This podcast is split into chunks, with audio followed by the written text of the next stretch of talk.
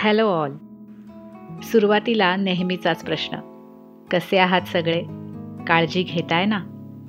Selfless parenting या आपल्या मराठी पॉडकास्टमध्ये मी तुमची होस्ट शिल्पा आज तुमच्यासाठी काहीतरी वेगळं घेऊन आली आहे काय? काहीतरी माझ्या मनातलं. माझ्या स्वतःच्या अनुभवातनं आलेलं.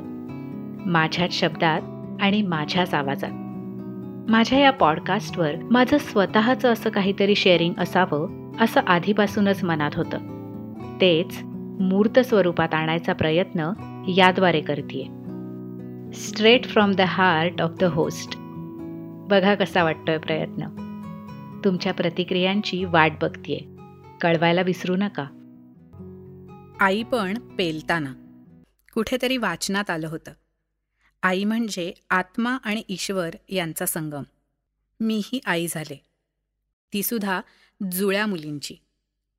आमच्या दोन्ही घराण्यातल्या पहिल्या जुळ्या बाळांचे आईबाबा होण्याचं भाग्य आमच्या वाट्याला आलं. खूप आनंद झाला आम्हाला. आज मुली सात वर्षाच्या आहेत. छान गोंडस हसऱ्या.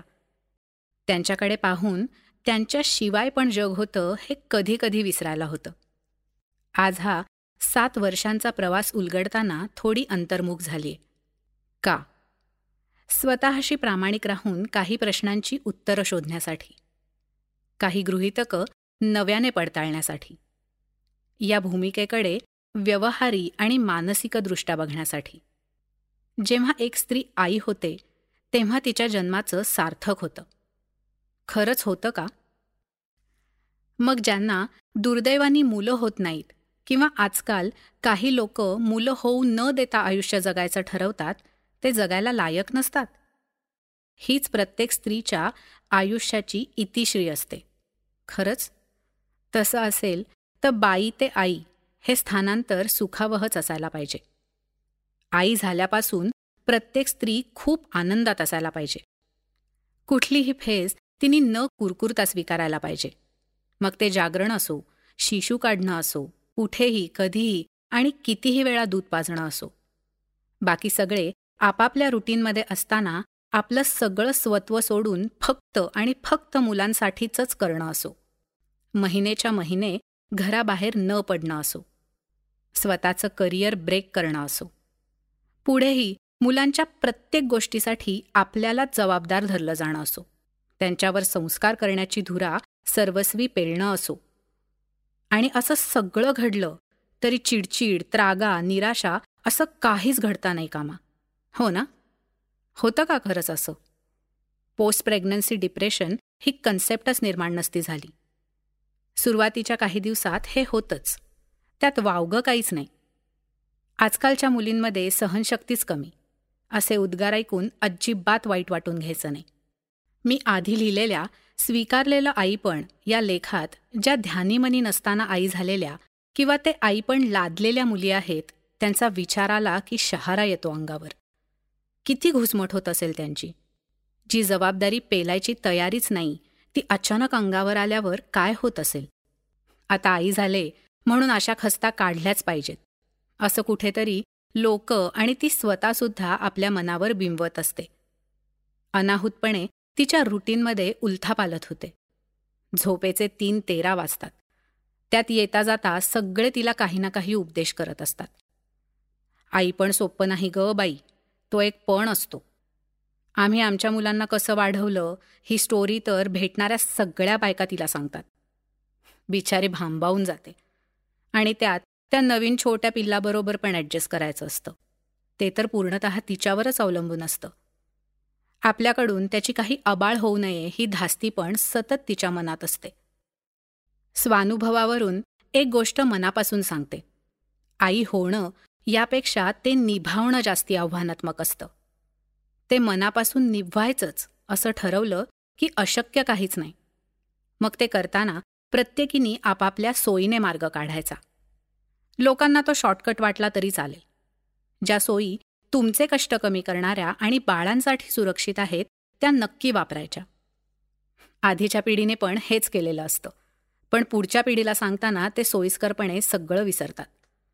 पण त्यांच्याकडे फारसं लक्ष नाही द्यायचं प्रत्येक वेळी. त्यांचा सल्ला नक्कीच फायदेशीर असतो आणि भल्याचाही असेल. पण त्यांच्या आणि आपल्या काळातल्या फरकामुळे दरवेळेस उपयोगी पडेलच असं नाही. काही ठिकाणी ठामपणे नाही म्हणता आलं पाहिजे. डॉक्टर अंजली जोशी यांच्या विवेकी पालकत्व या पुस्तकात एक आईपणाचा गिल्ट नावाचा लेख आहे.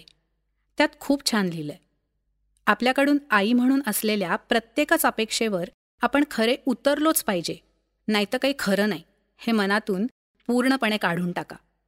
आपण आई झालो म्हणजे मुलं ही सर्वस्वी आपलीच बांधिलकी असते असं काही नसतं. शक्यतोवर सगळं करायचा प्रयत्न करतेच प्रत्येक आई. पण नाही जमली एखादी गोष्ट. तर स्वतःला लगेच दोषी मानू नका. आणि कोणी दोष दिला तर त्यांच्याकडे खुशाल दुर्लक्ष करा. मला असं वाटतं तुम्ही स्वतः आई पण स्वीकारलं नाहीत तर ते निभवताना फरफट होणारच. त्याला देणगी माना दान नाही. आणि जेव्हा असा विचार करायला सुरुवात कराल तेव्हा नक्कीच तुमचं आईपण सुसह्य होईल. आईपण स्वीकारायला पण एक काळ जावा लागतो. आणि पेलवणं ही तर तपश्चर्या आहे. ती एक दोन महिन्यात साध्य होईलच असं नाही. पण जमणारच नाही असंही मुळीच नाही. नक्की जमेल. जमवतोच आपण. कारण हे सगळं आपण आपल्या बाळासाठी करत असतो. नैसर्गिक ओढ असते ती. आपल्या निरागस बाळाच्या डोळ्यातला फक्त आईचा शोध. त्याला कुशीत घेण्यातलं सुख. त्याला बघून अगदी तुझ्यासारखं आहे असं म्हटल्यावर आतून जाणवणारी माया हे सगळं निव्वळ अवर्णनीय आहे. अनुभवावंच असं आहे. मैत्रिणींनो हा प्रयत्न फक्त यासाठीच करतीये की आई होण्याआधी लोक किंवा आपले सिनेमे आपल्यापुढे जी एकच बाजू मांडतात आणि आई झाल्यावर आपण जे बऱ्याच अंशी विरुद्ध चित्र बघतो आणि गणतो त्यातला फरक उघड्या डोळ्यांनी बघता यावा त्यावर डोकं ठिकाणावर ठेवून विचार करता यावा म्हणून. मुळात मुद्दा हा आहे की तिने आणि इतरांनी सगळ्यात आधी ती एक माणूस आहे हे विसरू नये. आईपणाचा गिल्ट येऊ न देता ते समर्थपणे पेलता यावं म्हणून ही सगळी उठाठेव निदान आता होऊ घातलेल्या किंवा होण्याचा विचार करणाऱ्या माझ्या मैत्रिणींना वास्तवाची जाणीव करून देऊ शकले असेन असं वाटतंय.